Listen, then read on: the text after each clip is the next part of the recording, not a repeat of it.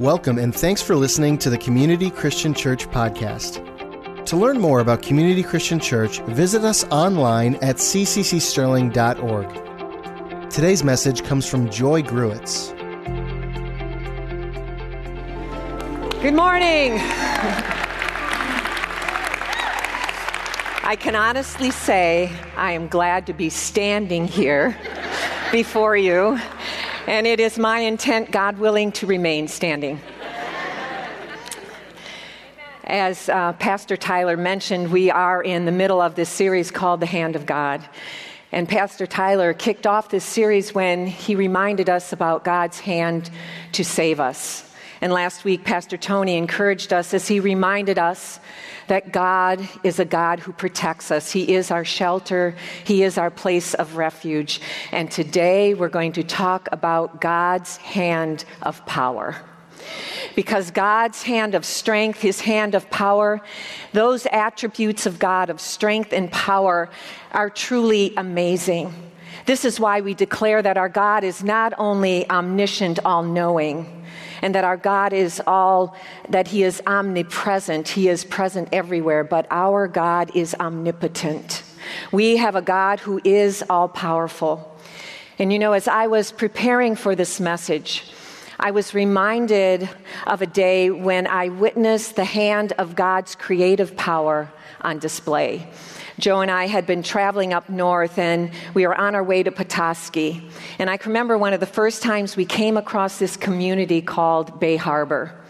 It's a small little village that's located on a five mile stretch of the shoreline of Little Traverse Bay that opens up to Lake Michigan. And it is this upscale enclave of multi million dollar homes. It has a luxury hotel. There are restaurants, there are, there's even a secluded harbor with multi million dollar yachts and sailboats. And when you look at this community, all you can think of is wow. But it was especially a wow moment for Joe and me because we knew what this shoreline at one time had looked like. At one time, it was a limestone quarry that was um, also had these like industrial buildings, and it truly was an eyesore on this beautiful stretch of shoreline on the bay. And here now, because of someone's vision and a whole lot of money, what was an eyesore was transformed into this place where you just say, wow. And so we decided, it was about afternoon, it was getting to be evening, that we would drive up to a higher point where we could just kind of overlook the whole complex. It would be, we would be looking to the west. And so as we were looking at all of these beautiful, manicured, multi-million dollar homes and the luxury hotel and the secluded harbor as we looking over this beautiful complex suddenly our eyes went beyond the complex because the sun was setting on the bay. And in that moment the rays of that sun began to paint these beautiful hues of red and pink and orange in the sky. And then the waning rays of the sun began to just cause there to be like shimmers of light across the bay. And we didn't say, wow.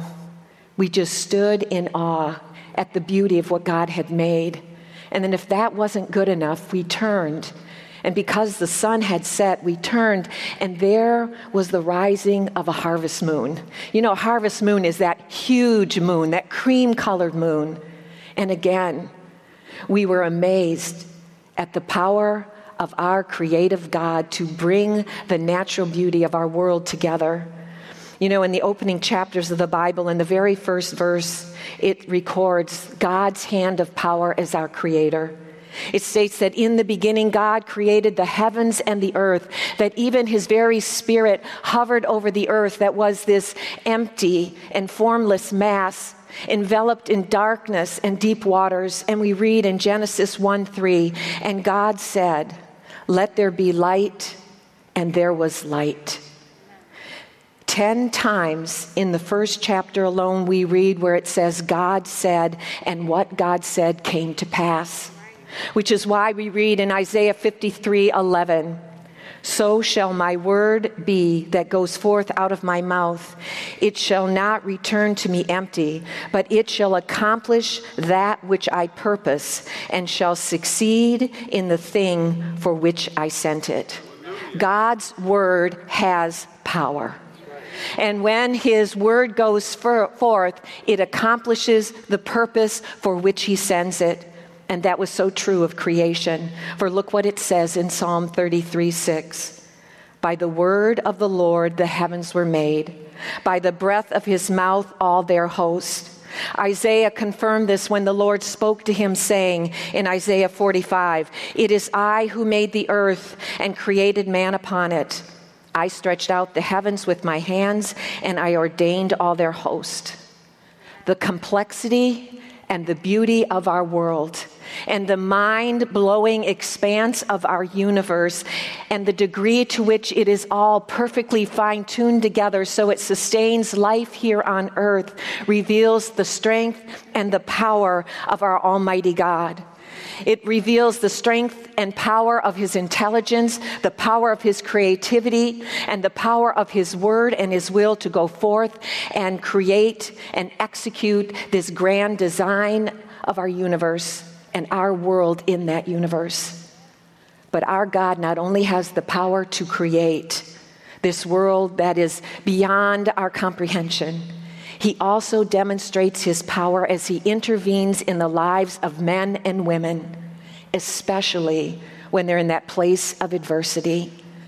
And one of the most inspiring accounts of God's power to intervene in the lives of a people is the account we read in Exodus. We read about a people called the Israelites who had been enslaved in Egypt for 400 years. You see, these Israelites were the descendants of a man named Joseph and his extended family. You see, Joseph was the great grandson of Abraham. And Joseph's family had entered Egypt as honored guests because there was a famine. And the Pharaoh at that time so valued Joseph that he invited Joseph to have his family come and stay and be safe in Egypt. But as the years passed, and what Joseph had done for Egypt had long been forgotten, and the population of the Israelites began to overwhelm the population of the Egyptians. Suddenly, there were restrictions placed upon the Israelites living in Egypt. And restrictions soon turned into bonds of slavery. And so, over 400 years, these Israelites endured the harsh treatment of being enslaved in Egypt. And they had no hope of relief because you see they were slaves. They had no they had no swords. They had no weapons. They had no battle skills. There was no way they could lead a revolt to free themselves from this bondage. You see egypt was the strongest military power in that region. So these israelites had no hope. They were powerless in their situation. But in their powerlessness they cried out to God, who is all powerful. And he heard their cries, and he chose a man named Moses to be the one that God would use to demonstrate his power to deliver them from this most impossible situation. And so these enslaved Israelites, over a period of 40 to 50 days, they witnessed the power of God to bring deliverance to them. You see, they saw the power of God to visit 10 plagues upon Egypt that would bring that mighty country to its knees. They watched as the power of God turned the Nile River to blood, as a plague of frogs filled the land and even the homes of the Egyptians. They witnessed how people suffered from boils while the Israelites remained untouched. They saw the plague of locusts and hail decimate the crops in Egypt. They witnessed the power of God to cause the land of Egypt to be plunged into darkness for three days, while where they lived in Egypt, there was light. And then they heard the deep wails of the Egyptians when a plague of death was visited upon the Egyptian firstborn. And after that tenth plague, they watched in amazement when Pharaoh finally said, that the people of Israel could go free. You see, these Israelites experienced the awesome and powerful hand of God to deliver them from the most impossible situation, and they didn't have to raise a sword, they didn't have to fight a battle. In fact, when they left, they left with the riches of Egypt. But on the night before they would be released from their bondage, God gave to them some very specific instructions to follow. He said they were to take a lamb, an unblemished lamb, and they were to slay that lamb and drain its blood, and then paint that blood over the doorposts of their home. So that night, when the plague of death would come, it would not touch their firstborn. And then they were to take the meat of that lamb and they were to roast it. And they were to eat it with unleavened bread because this would be their last meal. This would be their last supper in Egypt. But this meal that they were eating, this very specific meal of roasted lamb and unleavened bread, this would not be, this would be a meal that they would not just eat once and then forget. This was a meal that they were to eat every single year exactly at the same time. For look what God gave to them as instructions in Exodus 13. It says, This is a day to be remembered forever. The day you left Egypt, the place of your slavery, today the Lord has brought you out by what? The power of his mighty hand. Again, in verse 13, God said, Now this ceremony, this Passover meal, will be like a mark branded on your hand or on your forehead. It is a reminder that the Lord's what? Mighty hand has brought you out of Egypt. God was very clear. Every year, every time they ate this Passover meal, it was to remind them of the powerful hand of God to bring them deliverance. From generation to generation, they were to teach their children why they were eating this meal. This is why we're eating this meal. It's reminding us of the power of our great God, that there is no situation for which it is impossible for our God it is, he, is, he is so powerful, there is nothing too difficult for him. But it seemed like this generation of Israelites had an extremely short memory. Because when the Egyptian Pharaoh realizes that he just freed his slave labor force, he changes his mind once again. And with the power of his whole army, he pursues the Israelites. And when the Israelites realized that Pharaoh has changed his mind and they can see him in the distance and they realize they are camped with their backs against the Red Sea and there is no bridge to cross, there's no flotilla of boats that can ferry them across, how do they respond? with desperation and with fear and with panic. They go to Moses and they say, Moses, we should have never left Egypt. We may have been slaves, but at least we were alive. They responded with hearts full of fear. But in their desperation, God was faithful yet again, and he responds with great power.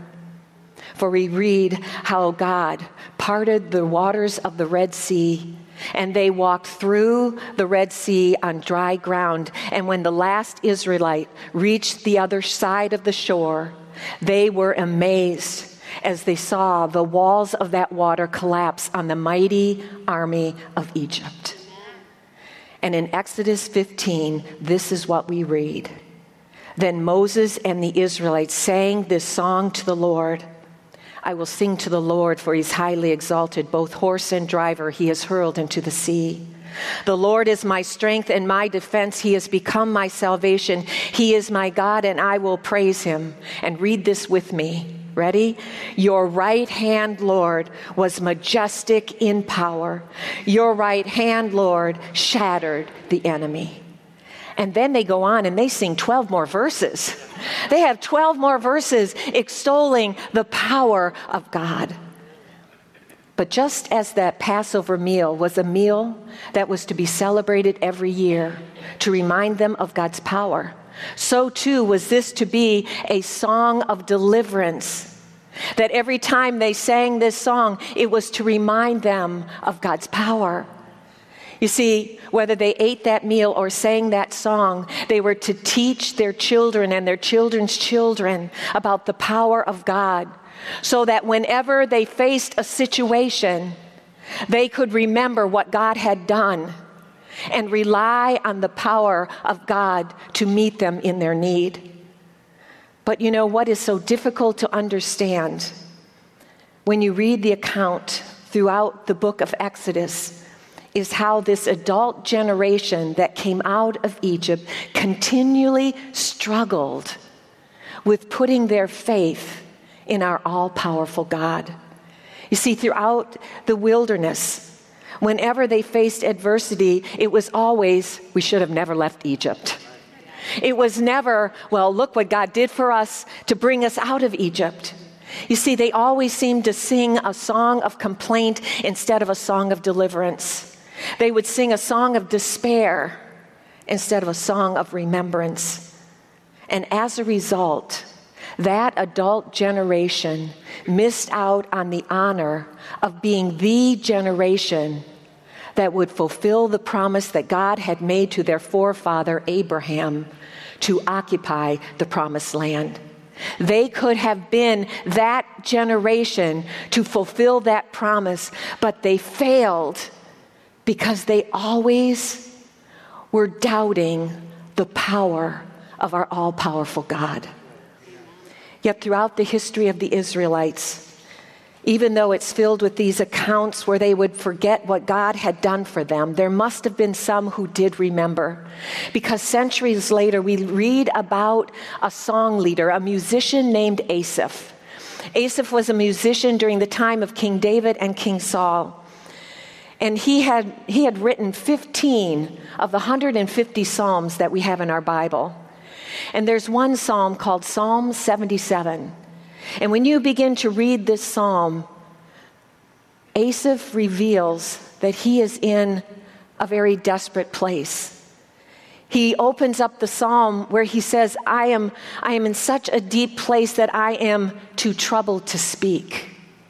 But then he finds his troubled voice and he begins to express some questions.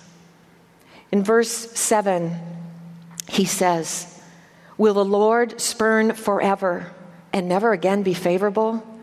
Has his steadfast love forever ceased? Are his promises at an end for all time? Has God forgotten to be gracious? Has he in anger shut up his compassion? We don't know what's going on in his life, but we know it's something big.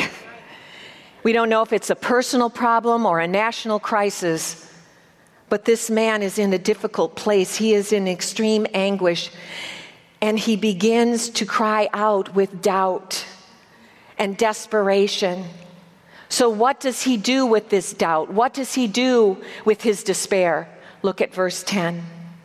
Then I thought, to this I will appear, the years when the Most High stretched out his right hand I will remember the deeds of the Lord. Yes, I will remember your miracles of long ago. I will consider all your works and meditate on your mighty deeds. You know what Asaph does?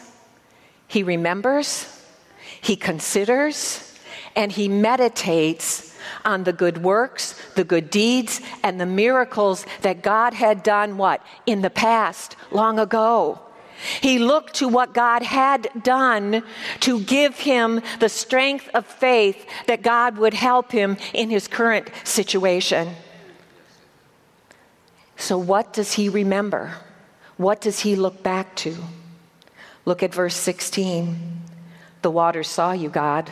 The water saw you and writhed. The very depths were convulsed. The clouds poured down water, and the heavens resounded with thunder. Your arrows flashed back and forth. Your thunder was heard in the whirlwind. Your lightning lit up the world. The earth trembled and quaked.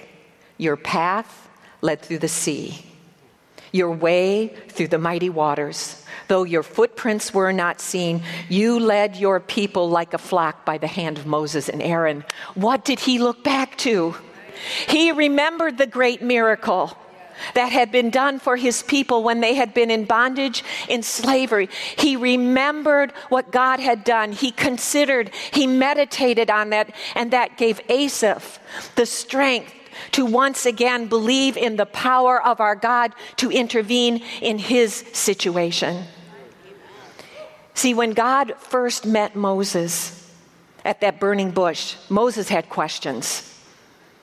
And one of the questions he said is God, what name am I going to tell your people when I go and tell them that you're going to use me to demonstrate your power to deliver them? Because Moses knew that the Israelites lived in an idol worshiping country. Every, every God had a name. And so Moses says, What will I tell them? And this is how God responds. This is what you are to say to the Israelites I am has sent me to you. It is so significant that when God revealed this aspect of his name, he says, My name is I am. You know, I am is a present tense designation. It's a present tense designation because we have a present tense God. He isn't just a God of the past, He is a God of the present. And God's name has not changed. He is still the I am. This is why we can embrace this psalm. In Psalm 46 1, it says, God is our refuge and strength, a very what? Present help in trouble. That means when we are facing adversity. When we find ourselves in places of doubt and despair, maybe we can identify with Asaph when he's just feeling too troubled to speak. In those moments, we can remember, we can consider, we can meditate on the things that God has done. We too can look back to the miracle of the Red Sea and from that miracle gain that strength of faith to believe that our all powerful God can move on our behalf. But we're not limited to just remembering the miracle of the Red Sea. We can look to the Old Testament, it's filled with miracles. We can look to the New Testament at the miracles of Jesus and the apostles. And every miracle documented in the scriptures can be that which we can consider and meditate and remember to strengthen our faith to believe that our God is still a God of great power. Amen. But you know what? He doesn't want us just to remember what we can read in the scriptures. God also wants us to remember, consider, and meditate in the ways in which He has moved and intervened with His power in our lives and in the lives of those that we know. You see, it doesn't have to be a physically dramatic miracle like parting the waters of the Red Sea to be a miracle that encourages and strengthens our faith in times of trouble. You know, we don't need always to have a jaw dropping miracle to know that God is our present help in trouble. You see, if God's hand of power has been demonstrated in your life or the life of someone you know, by bringing about a healing of restoration in a relationship between a parent and a child, a husband and a wife, sibling to sibling, friend to friend, if you know that there has been God's hand of intervention to bring about that restoration, that's a miracle to remember. If you, yes, praise the Lord. If you are someone you know has experienced physical healing, emotional healing, spiritual healing, deliverance of an addiction, deliverance of iniquity, deliverance of a destructive habit. That is a miracle to remember. If God has intervened with his hand of provision, Maybe you were in a financial need and you can point to the moment where God supplied that need. That's a miracle to remember. If you have a job and you know the job you have where you're employed was an open door, that God's hand was in it, that's a miracle to remember. Amen. You see, sometimes we overlook those moments That moment where God protects us in an unexpected way. Maybe we've been in a car accident, car's total, and we walk away with barely a scratch. Sometimes people say, oh, that's, you're just lucky. No, I say it's God's hand of protection upon us. And you see, sometimes, sometimes it's only as we look back after having gone through a difficult situation that it's then we can see God's fingerprints all over what has just happened. You see, whether it's a grand miracle or one of those intimate, quiet miracles, when we find ourselves in that difficult place by remembering, considering, and meditating on what God has done for us or for someone that we know, those feelings of discouragement and despair that sometimes make us too troubled to speak, those feelings can be re- re- replaced with a confident hope and trust in our present tense God. He is still the great I am. Now, when Asaph wrote this psalm, he just didn't write it for himself. After all, it's called a psalm. A psalm was to be, re, to be recited aloud or it was to be sung. It was to be a public remembrance. He just didn't write it in his own journal and keep it to himself. He wrote it to be shared, a public remembrance. Why? Because he wanted Psalm 77 to be a psalm that would encourage us as we remember and consider and meditate on the great things that God has done for us. And so this morning, I'm going to ask you to do something that can help someone today who identifies with the discouragement of Asaph. To do something that reminds all of us that our God is still a present tense God and He does move with His mighty hand and touch our lives today. Because in just a moment, I'm going to ask those of you who have experienced God's powerful hand of intervention in your life to share it, but not by coming up here, not by coming to a microphone. I'm simply going to ask you to stand. That you would stand as a testimony that God's powerful hand still moves today. And that by you standing, it would encourage someone who today is going through a difficult time and needs to know that they read the Bible and they say, Yes, those, those are great miracles, but I need to know that He's still doing them today. And so I'm going to cite some specific examples of the way in which God intervenes in our lives. And so here are the stipulations is you or someone you personally know.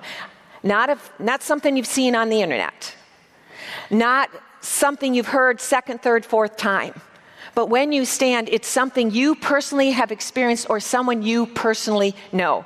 And here we go. Number one, if you have experienced or someone you know experienced where God has intervened with that miracle of restoring a relationship, would you stand? Church, look.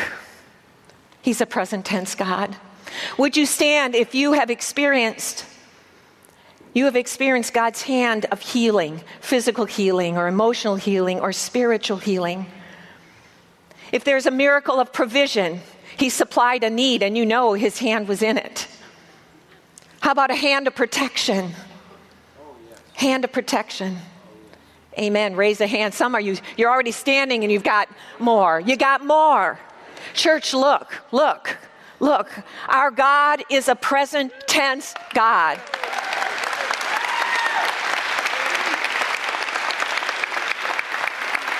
Now, our worship team, everybody stand. Our worship team is going to come and they're going to sing this song, Too Good to Not Believe. It was written by um, four songwriters. One is Cody Carnes. And Cody Carnes was giving an interview about this particular song. And there's a part of this song where they list in the lyrics these miracles of God. And he said, I want you to know that we just didn't write these lyrics because it would sound good. He said, every, every miracle we list in this song, one of the four songwriters personally experienced. So when we sing this, understand when we sing these lyrics, we're singing it as a song of remembrance. We're singing this song as a testimony to our present tense God, who is the great I am. And so, Darlene is going to lead us in this song. Open up your hearts, let it be sung as a song of remembrance, acknowledging our great I am.